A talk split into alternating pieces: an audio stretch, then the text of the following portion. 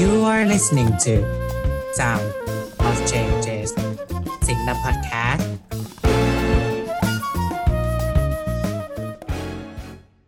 มาย้อนเวลานาฬิกาโลกกับไทยแมชชีน ส่งอดีต สู่อนาคต ส่งจุดยืนไทยในประวัติศาสตร์โลก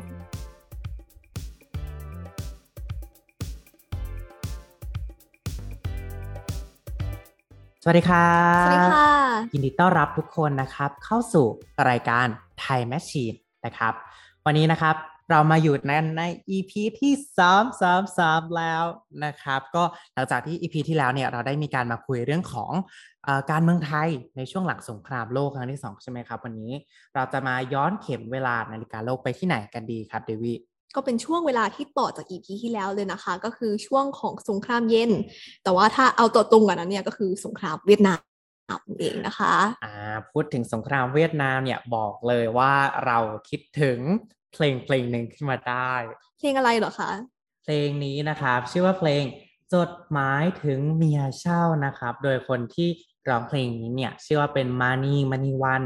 เพลงจริง ๆ แล้วเนี่ยเก่ามาก แต่ว่าตอนที่เราได้เรียนเกี่ยวกับเรื่องเนื้อหาพวกนี้คร่าวๆ เนี่ย อาจารย์เขาเปิดเพลงนี้ขึ้นมา ตอนแรกก็แบบว่าเฮ้ยทำไมจะต้องเปิดเพลงนี้นะ แต่ว่าพอฟังเนี่ย ตอนแรกก็ไม่เก็ตเนื้อหาเท่าไหร่หรอกครับ แต่ว่าพอฟังเนื้อหาไปด้วยก็เออเกี่ยวข้องกันอย่างเออพิกลเลยทีเดียว แล้วก็เพลงเนี่ยมันติดหูมากๆเลยเดวิดเคยได้ยินเพลงนี้ไหมไม่เคยเลยค่ะพี่เกดช่วยร้องให้พวกเราฟังหน่อยได้ไหมคะ โอ้โห บอกเลยว่าถ้าอยู่ดีๆมาร้องเนี่ยนะ ทุกคนอาจจะฟัง EP นี้ไม่จบนะครับ แล้วจะไม่ใช่รายการ Thaimachine แล้วจะกลายเป็นการตามหานักร้องเสียงเพี้ยนซะมากกว่า แต่อะเพื่อท่านผู้ชมท่านผู้ฟังนะครับ เกตโตะจะยอมเสีย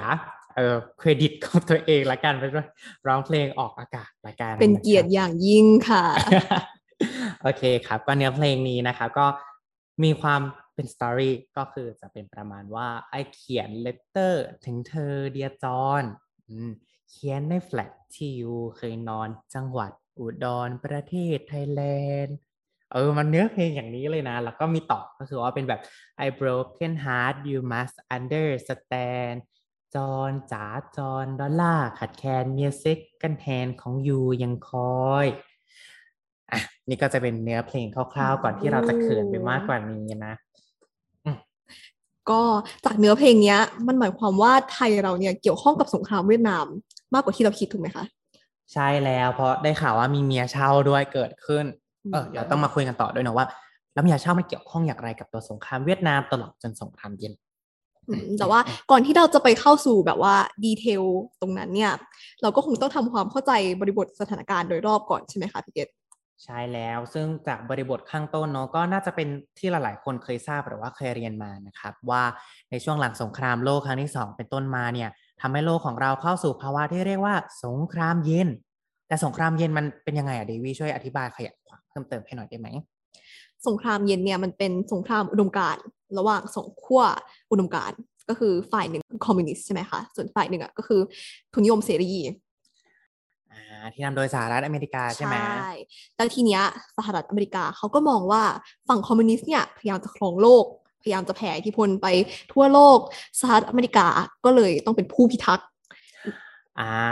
โอเค เริ่มเห็นแววเห็นเขาอะไรบางอย่างและอะเล่าต่อซิเดวี่บทบาทผู้พิทักษ์ที่สหรัฐอเมริกาเขาเชื่อมั่นเนี่ยแหละค่ะทำให้สหรัฐอเมริกาเข้ามาเกี่ยวข้องกับหลาย ๆ ภูมิภาคทั่วโลก ซึ่งก็แน่นอนว่ารวมถึงประเทศไทย แล้วก็ภูมิภาคเอเชียตะวันออกเฉียงใต้ด้วย พอเห็นภาพมากขึ้นแล้วนะครับ ก็คือด้วยบริบทของการเมืองโลกในสมัยนั้นใช่ไหมที่เป็นการแข่งขันของสองมหาอำนาจไม่ว่าจะเป็นจากทางสหภาพโซเวียต แล้วก็ทางประเทศสหรัฐอเมริกา ไม่ว่าจะทั้งอุดมการของทุนนิยมเสรีตลอดจนอุดมการคอมมิวนิสต์เนี่ยทั้งสองฝั่งเริ่มเข้ามามีบทบาทในภูมิภาคต่างๆ ในโลก ซึ่งในที่นี้นะครับก็รวมไปถึงเอเชียตะวันออกเฉียงใต้ด้วยคำถามต่อมาก็คือเอแล้วทำไมจะต้องเป็น เคสของประเทศเวียดนามล่ะ ประเทศเวียดนามมีความสำคัญยังไงดีวิที่จะต้องทำให้เกิดเป็นแบบอะสงครามกลางเมือง ได้ข่าวว่าเป็นการแบ่งประเทศด้วยใช่ไหมมีเวียดนามเหนือแล้วก็เวียดนามใต้ด้วยเนี่ย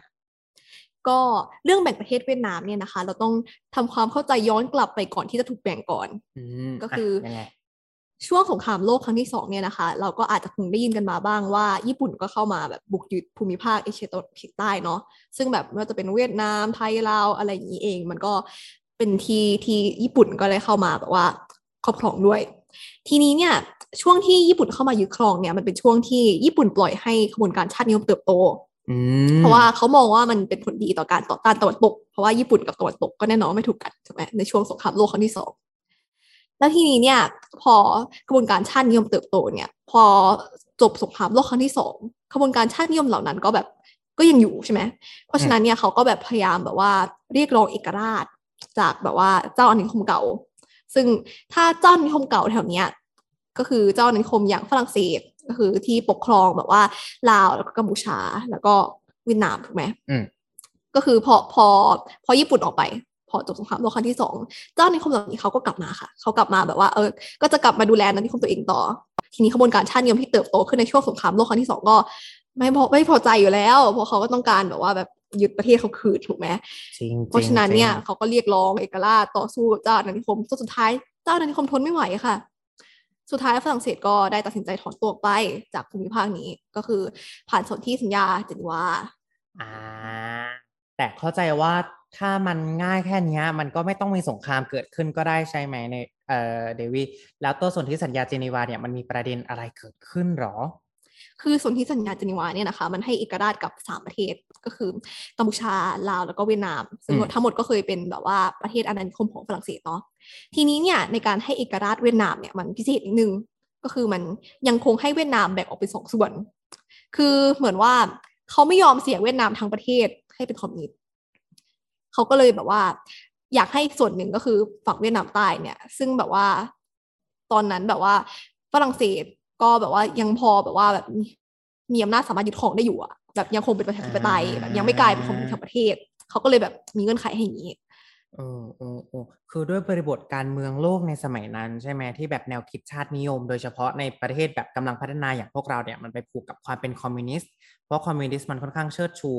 ความเป็นอะเรียกว่าไงดี เรียกว่าความเป็นเกษตรกรรม หรืออะไรแบบนี้เป็นต้นเนาะเลยทำให้อาจจะไม่แปลกนักที่ถ้ามีแนวคิดชาตินิยมไปด้วยเนี่ยก็มักจะเป็นแนวคิดคอมมิวนิสต์ไปด้วยอะไรเงี้ย แต่ประเด็นต่อมาก็คือว่าแล้วทำไมอะก็แบบนี้ก็อาจจะดูโอเคแล้วนี่ทำไมจะต้องมีการต่อสู้หรือสหรัฐเข้ามาอ่าการที่สหรัฐเข้ามาเนี่ยนะคะเกี่ยวข้องกับส่วนหนึ่งของสนธิสัญญาเจนีวาค่ะ คือว่านอกจากจะแบ่งประเทศเวียดนามเป็นสองส่วนแล้วเนี่ย สนธิสัญญาเนี่ยยังบอกว่าพอแบ่งเป็นสองส่วนแล้วเนี่ยพอผ่านไประยะหนึ่งจะต้องให้ชาวเวียดนามลงประชามติ ตัดสินใจกันว่าจะรวมประเทศหรือไม่ ทีนี้เนี่ยเรื่องรวมประเทศหรือไม่อะก็อย่างที่พี่เกดได้บอกไปแล้วว่า คือตอนนี้แนวคิดชาตินิยมมันผสานลงกับคอมมิวนิสต์ถูกไหมอืมเพราะฉะนั้นเนี่ยพอแบบประเทศที่เพิ่งหลุดพ้นจากอาณานิคม แบบชาตินิยมกำลังแบบพลังพลูให้ตัดสินใจก็คงรวมประเทศในกันแน่ๆ แล้วพอรวมประเทศกันทั้งประเทศก็คงจะกลายเป็นคอมมิวนิสต์แน่อ่าๆเข้าใจแล้วอ่าสหรัฐเขายอมไม่ได้หรอกค่ะ เพราะว่าเขาเป็นผู้พิทักษ์โลกไม่ให้กลายเป็นคอมมิวนิสต์ถูกไหมคะอืมเขาก็เลยเข้ามาแทนที่ฝรั่งเศสหลังจากที่ฝรั่งเศสได้จากภูมิภาคนี้ไป และนั่นแหละค่ะก็คือ ส่วนที่ทำให้สหรัฐเข้ามาอย่างสมรภูมิสงครามเวียดนาม ก็คือสหรัฐพยายามพิทักษ์ไม่ให้เวียดนามใต้กลายเป็นคอมมิวนิสต์นั่นเอง อ่าแล้วพอเกิดเหตุการณ์แบบนี้ขึ้นใช่ไหมอันนี้เราเข้าใจต่อว่าอนุมานต่อละกันว่าเพราะเป็นแบบเนี้ยเวียดนามเหนือเขาจะไปยอมได้ไง ใช่ไหมดังนั้นประชามติก็คงไม่ได้ผล มันก็เลยอาจจะกลายเป็นสงครามเกิดขึ้น อันนี้ใช่ไหมเดวิใช่คือประชามติไม่ได้เกิดขึ้น เพราะว่าสหรัฐอเมริกาก็ไม่ได้ยอมให้มันเกิดขึ้น แต่มันกลายเป็นว่า สิ่งที่เกิดขึ้นคือสงครามเวียดนามมันยาวนาน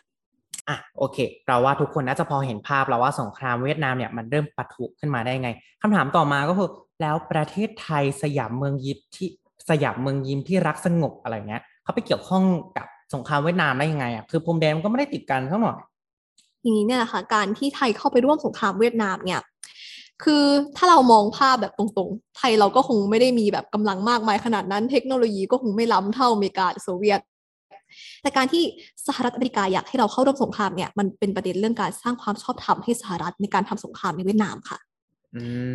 มทำไมอะทำไมเกี่ยวอะไรกับความชอบธรรมคืออย่างนี้นะคะ ถ้ามองในสายตาของทั่วไปเนี่ยสหรัฐอเมริกาเหมือนเป็นคนนอกที่ไหนก็ไม่รู้ที่อยู่ดีๆ ก็เข้ามาแบบเหมือนรังแกชาวเวียดนามมาทำสงครามในเวียดนาม มันดูไม่ชอบทำมากๆเลย ถ้ามันแบบมีภาพอย่างนี้อยู่ แต่ตรงกันข้ามถ้าสมมติว่าสงครามเวียดนามมีประเทศในภูมิภาคอย่างไทย เข้าไปร่วมทำสงครามด้วย มันจะกลายเป็นเหมือนแบบเฮ้ยคนในภูมิภาคเขาสู้กันแล้วอเมริกาเข้ามาช่วยเฉยๆอะไรอย่างนี้ภาพมันจะคนเรื่องเลยาพ่อพระเอกใช่ภูมิทัศน์อะไรประมาณนั้น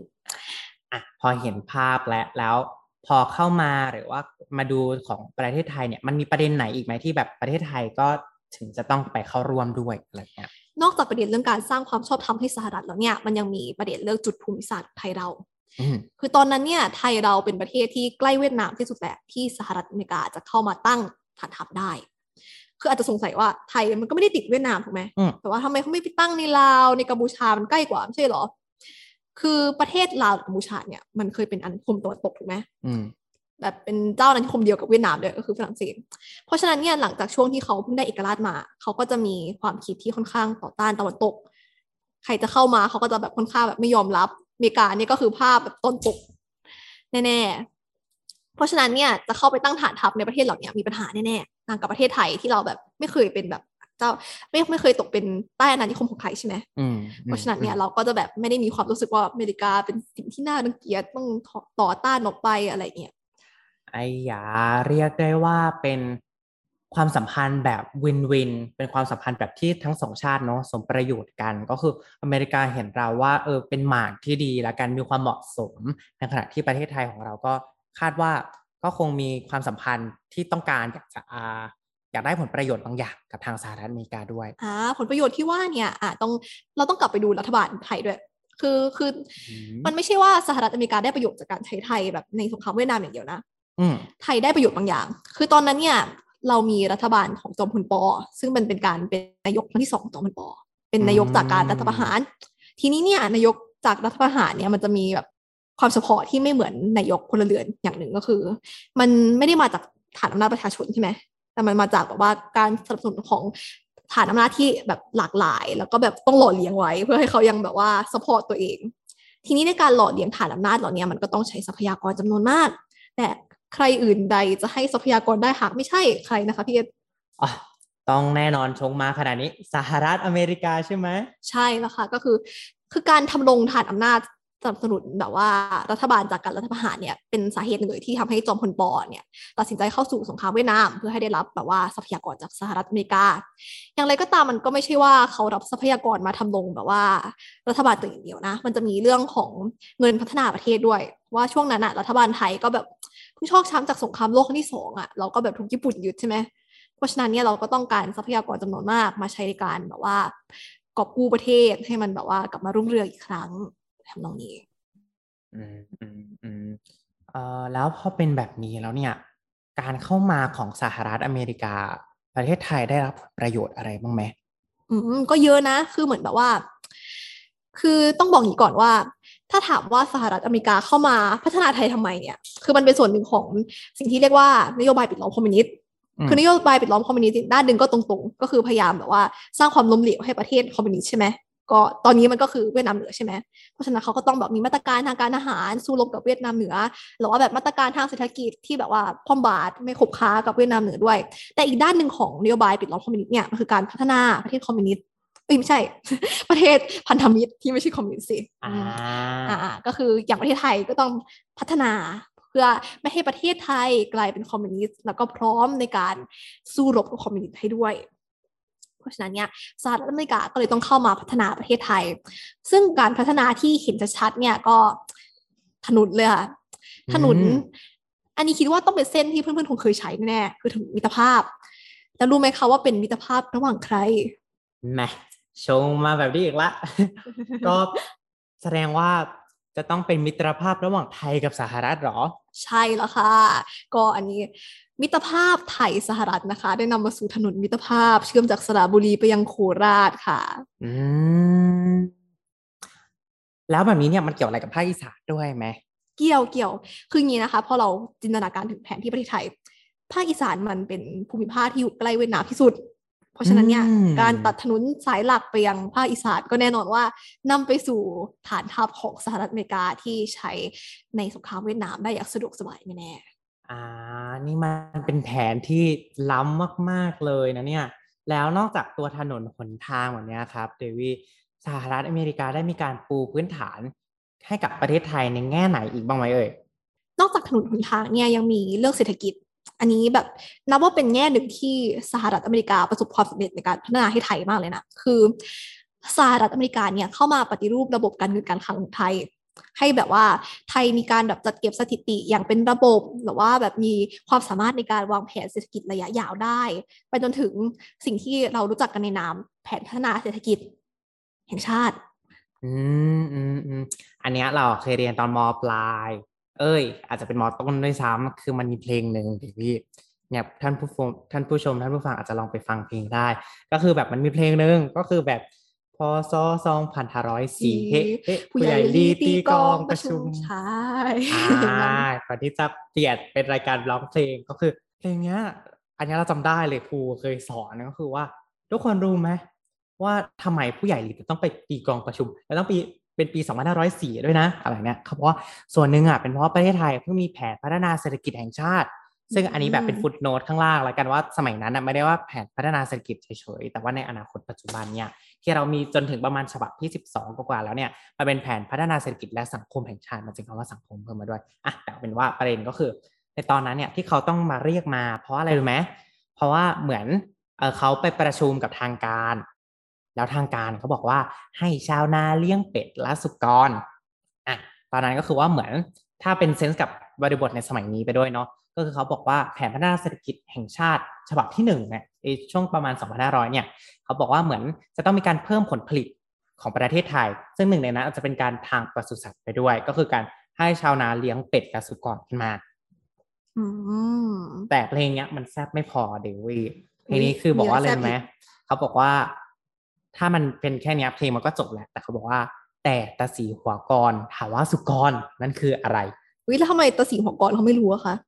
นะพี่ก็งงเหมือนกันว่าทำไมเขาไม่รู้ แต่เป็นว่ามีนักวิชาการเขาวิเคราะห์มาว่าเพลงมันไม่ธรรมดาคือเพลงนี้เขาบอกว่าที่มันจงใจให้เป็นแบบนี้มันเป็นการแบบทบหลายทบอีกทีหนึ่งคือนอกจากมันเป็นการอินฟอร์มใช่ไหมหรือว่าแจ้งว่าเออในสมัยนั้นมันมีเหตุการณ์เหล่านี้เกิดขึ้น แต่การที่ตาสีหัวกรเขาถามว่าสุกรนั่นคืออะไร อีท่อนนี้เขาก็ยังสื่อว่ามันเกิดปัญหาทางระบบราชการนิดหนึ่ง ซึ่งคิดว่าเดี๋ยวอาจจะมาพูดกันต่อได้ในตอนนี้เนาะก็คือเหมือนมันเกิดการปัญหาในการจัดการ คือราชการเนี่ยมันเป็นความแบบรัฐราชการรวมศูนย์ แผนก็มาจากสหรัฐเป็นแบบเหมือนผู้ดีมา ราชการเราก็ปรับ เอ้ยพูดผิดก็คือรับมาเลยโดยไม่ได้ปรับอะไรอะไรเงี้ยเออ มันไม่ได้ให้เข้ากับบริบทของท้องถิ่นหรือว่าท้องที่ในสมัยนั้น แต่ที่หนักกว่านั้นคืออะไรไหมแต่ตาสีหัวกรถามว่าสุกรนั่นคืออะไร อะผู้ใหญ่ลีลุกขึ้นตอบทันใดแล้วเขาก็บอกว่าอะไร สุกรนั่นใช้คือม้าน้อยธรรมดา ม้าน้อยม้าน้อยธรรมดา ก็แบบพลิกปึ้งไปเลย ก็คือสุกรแทนที่จะเป็นหมูผู้ใหญ่ลีบอกว่าเป็นหมาน้อยธรรมดา ก็ชี้ให้เห็นต่อไปอีก ว่าตัวราชกร เอ้ย ราชการอย่างผู้ใหญ่ลีก็ก็ไม่รู้ด้วยซ้ำก็ไม่รู้ด้วยซ้ำว่าที่เขาพูดกันมาเนี่ยมันคืออะไร ถามก็ไม่ถามแบบ culture ไทยมากๆเลย เออหุยพูดถึงมิติทางวัฒนธรรมแล้วเนี่ยเรานึกถึงประเด็นหนึ่งก็คือ เวลาที่สหรัฐอเมริกาเขาเข้ามาพัฒนาด้านต่างๆในไทยเนี่ยเขาแบบชอบมีลักษณะการพัฒนาที่เหมือนเน้นไอเดียพัฒนาให้ทันสมัยแบบตะวันตก โดยที่แบบเขาไม่ได้พยายามทำความเข้าใจเกี่ยวกับบริบททางสังคม วัฒนธรรมของที่ต่างๆ ที่เขาเข้าไปมากขนาดนั้น อย่างประเด็นที่แบบว่าชัดมากๆเลยอันหนึ่งก็คือเรื่องถนนอีกแล้วนี่แหละค่ะ พอเอาถนนกลับมาอีกครั้ง คือในตะวันตกเนี่ยเขาก็เดินทางคมนาคมกันด้วยถนนเป็นหลักใช่ไหมพอเขาเข้าแบบมาพัฒนาในไทยเขาก็คิดว่าการเข้ามาสร้างถนนเยอะๆเนี่ยมันจะทำให้ไทยแบบพัฒนาเจริญไปด้วย แต่ทีนี้เนี่ยเขาละทิ้งบริบทที่ว่าในยุคนั้นเนี่ยการคมนาคมทางน้ำต่างหากที่มันแบบว่าสำคัญในภูมิภาคนี้ อ่าจริงด้วยจริงด้วยจำได้ว่าสมัยก่อนเนี่ยได้ข่าวว่ากรุงเทพถือว่าเป็นเวนิสแห่งเมืองแบบทวีปตะวันออกอะไรแบบนี้กันเลยทีเดียวนะเนี่ย ใช่ค่ะ แล้วคือแบบเขาไม่ได้พัฒนาแบบการคมนาคมทางน้ำอะจนเราก็เห็นว่าทุกวันนี้แบบการคมนาคมทางน้ำมันก็แบบด้อยลงแล้วเนาะแบบมันแทบจะไม่ใช่ทางที่แบบควรจะคิดเป็นอันดับหนึ่งแล้วอะแบบมันคงน้อยกว่าในอดีตมากเลยอะถ้าเราลองดู ก็น่าเสียดายนะคะ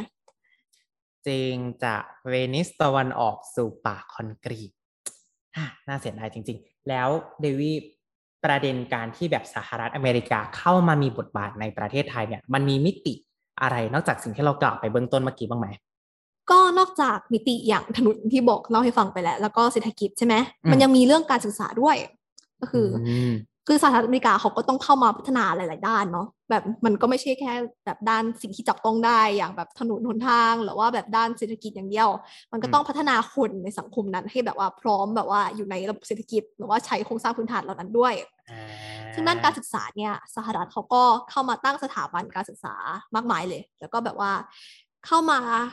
สนับสนุนการที่ข้าราชการหรือว่าคนที่แบบมีแนวโน้มแบบทำตำแหน่งสูงๆทางราชการเนี่ยไปเรียนต่อในเมืองนอก เพื่อที่จะแบบรับไอเดียตะวันตกต่างๆ กลับมาใช้ต่อในไทย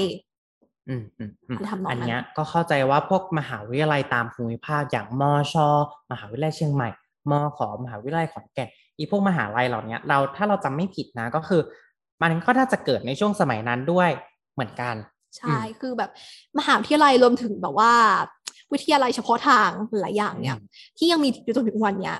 มันเรียกได้ว่าเกิดขึ้นในยุคสงครามเย็นนี่แหละค่ะ ก็คือช่วงที่สหรัฐอเมริกาเข้ามาพัฒนาไทยนั่นเอง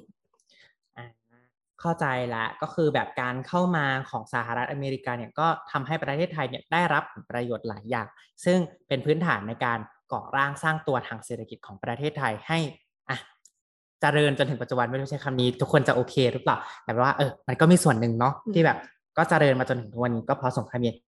แต่คำถามก็คือ แต่ตอนนี้เราก็เข้าใจว่าประเทศสหรัฐอเมริกาก็ไม่ได้ดูมีบทบาทกับประเทศไทยมากขนาดนั้นแล้วหลาย ๆ ครั้งก็เริ่มมีจีนเข้ามามากขึ้นด้วยซ้ำแล้วค่ะเป็นปัจจุบันคำถามก็คือ แล้วจุดเปลี่ยนที่สำคัญที่ทำให้ประเทศสหรัฐอเมริกาแบบมีบทบาทน้อยลงในประเทศไทยของเราเนี่ยมันคือเหตุการณ์อะไรหรือมีฉนวน เหตุการณ์สำคัญอะไรบ้างไหมดีวีที่ทำให้เป็นเหตุแบบนี้แทนเหตุการณ์นั้นเนี่ยเราก็ต้อง ซูมกลับไปดูที่สหรัฐอเมริกาเองค่ะอืมคือช่วงนั้นเนี่ยหลังจากที่สหรัฐอเมริกาเข้ามาพัวพันในสมรภูมิเวียดนามอย่างยาวนาน คนอเมริกาเองเนี่ยเริ่มต่อต้านบทบาทของสหรัฐในภูมิภาคนี้ เพราะว่ามันเหมือนแบบว่าช่วงนั้นแบบภาพถ่ายอะไรเงี้ยมันก็มีแล้วเนาะแล้วแบบมันมีภาพความทรมานของประชาชนเวียดนามที่ได้รับผลกระทบจากสงครามที่สหรัฐเข้ามาทำคนอเมริกาเริ่มไม่โอเคกับบทบาทนี้ของสหรัฐค่ะ เริ่มต่อต้านจนแบบว่า ประธานาธิบดีที่เขาหาเสียงกันเนี่ยเขาก็เริ่มชูนโยบายหนึ่งก็คือนโยบายหยุดสงครามเวียดนามออกจากสงครามเวียดนามอืมซึ่งประธานาธิบดีคนที่ชนะการเลือกตั้งในการชูนโยบายเนี้ยก็คือริชาร์ดนิกสันแล้วพอเขาขึ้นมาเป็นประธานาธิบดีก็แน่นอนว่าเขาก็ต้องทำตามนโยบายนั้น โดยนโยบายเนี่ยเขาเรียกว่าเวียดนามไ z ชั n ก็คือการทำให้สงครามเวียดนามกลายเป็นของคนเวียดนาม ก็คือสหรัฐถอนตัวออกมานั่นเอง เพราะฉะนั้นการที่สหรัฐต้องถอนตัวออกมาจากเวียดนามสหรัฐก็ถอนตัวจากไทยที่ใช้เป็นฐานทัพในการทำสงครามด้วยอ่าดังนั้น ดังนั้นก็เลยมีคนอกหักค่ะอ่าใครกันนะคะพี่เกดฉันเขียนเลตเตอร์ถึงเธอเดียจอนอ๋อ เพราะว่า อีตานิกสารเนี่ยนะ ที่ทำให้เมียเช่าต้องอกหักจากนายจอนใช่ค่ะ เขาได้หักอกสาวไทยนะคะ แย่แล้วบาปกรรมที่ริชาร์ดนิกสันทำนี่คือหนักมากแล้วเนี่ย คือทำให้บอกว่าคนอกหักภาคลูกภาคเมียคนอื่นไว้ตั้งเยอะ โอเค โอเคแล้วการบอกว่าพอทำให้ประเทศสหรัฐอเมริกาเนี่ยต้องถอนตัวออกจากทางสงครามเวียดนามผลที่เกิดขึ้นกับตัวสงครามเวียดนามเนี่ยมันเป็นยังไงบ้างทิศทางมันเป็นยังไง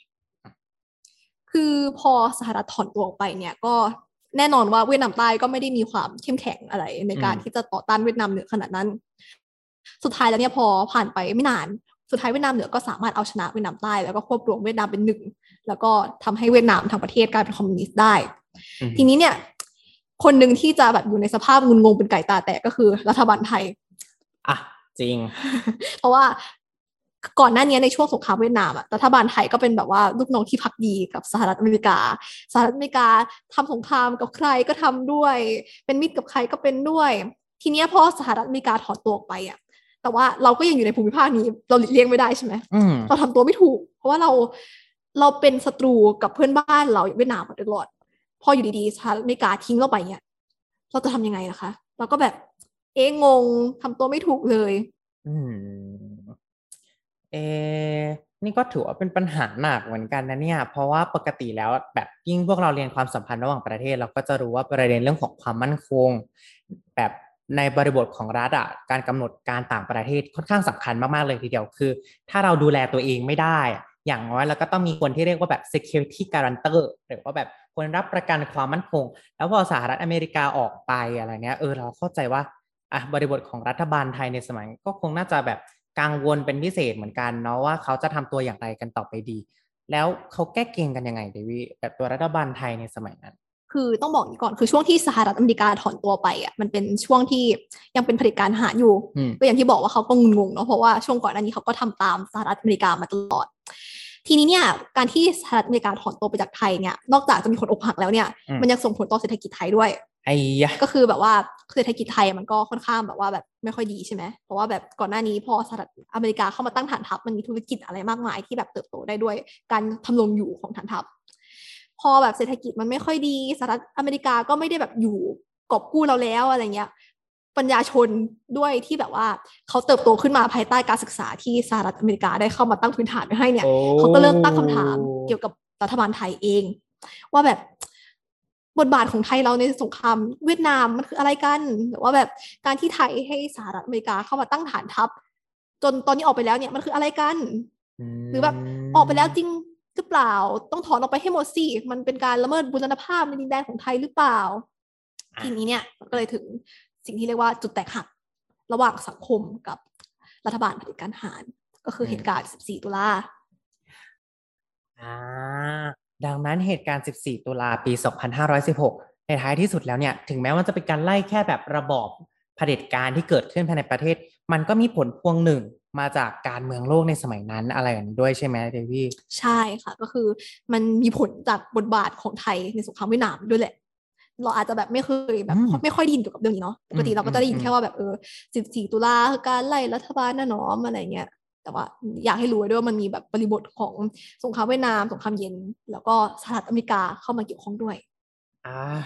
เรียกได้ว่ามีความสลับซับซ้อนอะไรแบบนี้มากมาก ๆ เลยทีเดียวกับอีกแค่เหตุการณ์เดียวเหตุการณ์เดียวอะไรอย่างนี้เนาะแล้วเราควรจะมองสงครามเวียดนามอย่างไร อีกบางไหมเดวีแบบจุดยืนของประเทศไทยกับสงครามเวียดนามหรืออะไรเงี้ยเออคือสุดท้ายแล้วพอช่วงที่ เวียดนามกลายเป็นคอมมิวนิสต์ทางประเทศแล้วเนี่ยมันจะมีจุดที่ไทยเราก็ต้องเริ่มกลับไปเปลี่ยนมุมมองความสัมพันธ์ที่มีต่อเวียดนามอืมคืออย่างที่บอกไปว่าแบบก่อนหน้านี้เราเป็นศัตรูมาตลอดใช่ไหมแต่พอสหรัฐอเมริกาไม่อยู่การันตีความปลอดภัยให้เราอะเราก็คงเป็นศัตรูต่อไปไม่ได้ เพราะว่าเราก็ต้องเราไม่สามารถต่อสู้กับเวียดนามได้หรอกโดยไม่มีสหรัฐ เพราะฉะนั้นถ้าเราเป็นศัตรูเขาก็คงบุกเรารับคาบแน่ๆเราก็ต้องพยายามแบบแสวงหาความเป็นมิตรกับเวียดนาม คือรัฐบาลพลเรือนหลัง จากช่วง 14 ตุลาที่บอกว่าแบบสังคมมันแตกหักกับเผด็จการทหารแล้วเนี่ยอืมสังคมเขาเรียกร้องให้แบบเราเป็นมิตรกับเพื่อนบ้านมากยิ่งขึ้น แล้วก็แบบเรียกร้องให้แบบสหรัฐอเมริกาแบบว่าถอนแบบว่าฐานทัพอะไรไปให้หมดใช่ไหมเพราะฉะนั้นเนี่ยอืมรัฐบาลพลเรือนที่มาต่อจากถนอม ก็ต้องแบบพยายามตอบสนองนโยบาย อย่างที่บอกอันนี้คือมันเป็นวิธีแก้เกมที่สหรัฐอเมริกาถอนตัวไปด้วยแหละ ก็คือรัฐบาลพลเรือนพยายามเป็นมิตรกับประเทศคอมมิวนิสต์ไม่ว่าจะเป็นเวียดนามเองหรือว่าจีน อ่าโอเค โอเค ก็คือในสมัยนั้นก็จะมีหลังจาก 14 ตุลานะครับ ก็จะมีเหมือนเป็นรัฐบาลของนายกรัฐมนตรี สัญญาธรรมศักดิ์อ่าหม่อมราชวงศ์คือกริชปราโมทหม่อมราชวงศ์เสนีปราโมทแม้ว่าจะเป็นช่วงสั้นๆ ประมาณ 3 ปีก็จะถูกรัฐประหารไปเนาะในตอน 2519 แต่ว่าเข้าใจว่านโยบายการปรับประเทศไทยในสมัยค่อนข้างอะเรียกว่าอะไรดี มีความสัมพันธ์ที่ดีหรือว่าแบบมีการปรับระดับความสัมพันธ์ได้มีความปกติกับประเทศเพื่อนบ้านมากขึ้นอะไรอย่างนี้เนาะใช่อืมอืมอืม เรียกได้ว่า EP นี้ถือว่าหอมปากหอมคอกันเลยทีเดียวนะครับ ว่าจากบริบทของการเมืองไทยหลังสงครามโลกครั้งที่สองโลกของเราได้ก้าวเข้าสู่ความเป็นสงครามเย็น ที่เป็นการต่อสู้กันทางอุดมการณ์ของสหภาพโซเวียต แล้วก็ตัวสหรัฐอเมริกานำมาสู่การเกิดขึ้นของสงครามตัวแทนแบบสงครามเวียดนาม ประเทศไทยของเรานะครับ เลือกที่จะก้าวเข้ามาอยู่กับฝ่ายเสรีนิยมอย่างประเทศสหรัฐอเมริกา แม้ว่าในท้ายที่สุดแล้วเนี่ย เราจะต้องจากการสหรัฐอเมริกาได้ถอนตัวออกจากประเทศไทย แล้วทำให้ประเทศไทยจะต้องเปลี่ยนการต่างประเทศไทยอย่างเรียกได้ว่าพลิกผันพลิกผันพลิกหน้าพลิกมืออะไรแบบนี้กันไปเลยทีเดียวนะครับ โอเค เรียกได้ว่า EP นี้เนี่ยมีความสลับซับซ้อนลึกแล้วก็ล้ำมากๆเลยในหลายประเด็นเราอาจจะยังคิดไม่ถึงด้วยซ้ำนะครับ ว่าเรื่องที่มันดูใกล้ ๆ ตัวแค่เนี้ยสิ่งหนึ่งก็เกิดจากผลพวงของสงครามเย็นด้วยเช่นกัน นะครับก็สำหรับ EP ต่อไปจะเป็นอย่างไรนะครับ รายการของเราจะพาทุกคนนะครับ จะพาทุกคนเนี่ยไปดูจากส่องอดีตไปสู่อนาคตอย่างไร ช่วงเวลาต่อไปที่ Thaimachine ของเราเนี่ยจะไปท่องช่วงเวลาไหน ก็ทุกคนนะครับสามารถติดตามชมตอนต่อไปของ Thaimachine ได้ด้วยเหมือนกันนะครับ รายการของเรานะครับก็อะถ้าทุกคนอยากจะชมเนี่ยก็สามารถชมได้ในหลายช่องทางเลยไม่ว่าจะเป็นเรื่องของสิงห์ดำ channel นะครับ ทาง YouTube Spotify SoundCloud หรือว่า Podbean นั่นเองนะครับ ก็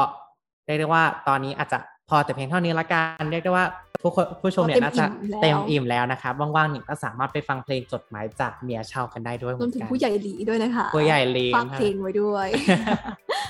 โอเคครับ ก็สำหรับวันนี้เนอะรายการของเราน่าจะจบแต่เพียงเท่านี้ครับ ก็ขอขอบคุณทุกคนมากๆเลยนะครับสวัสดีครับสวัสดีค่ะ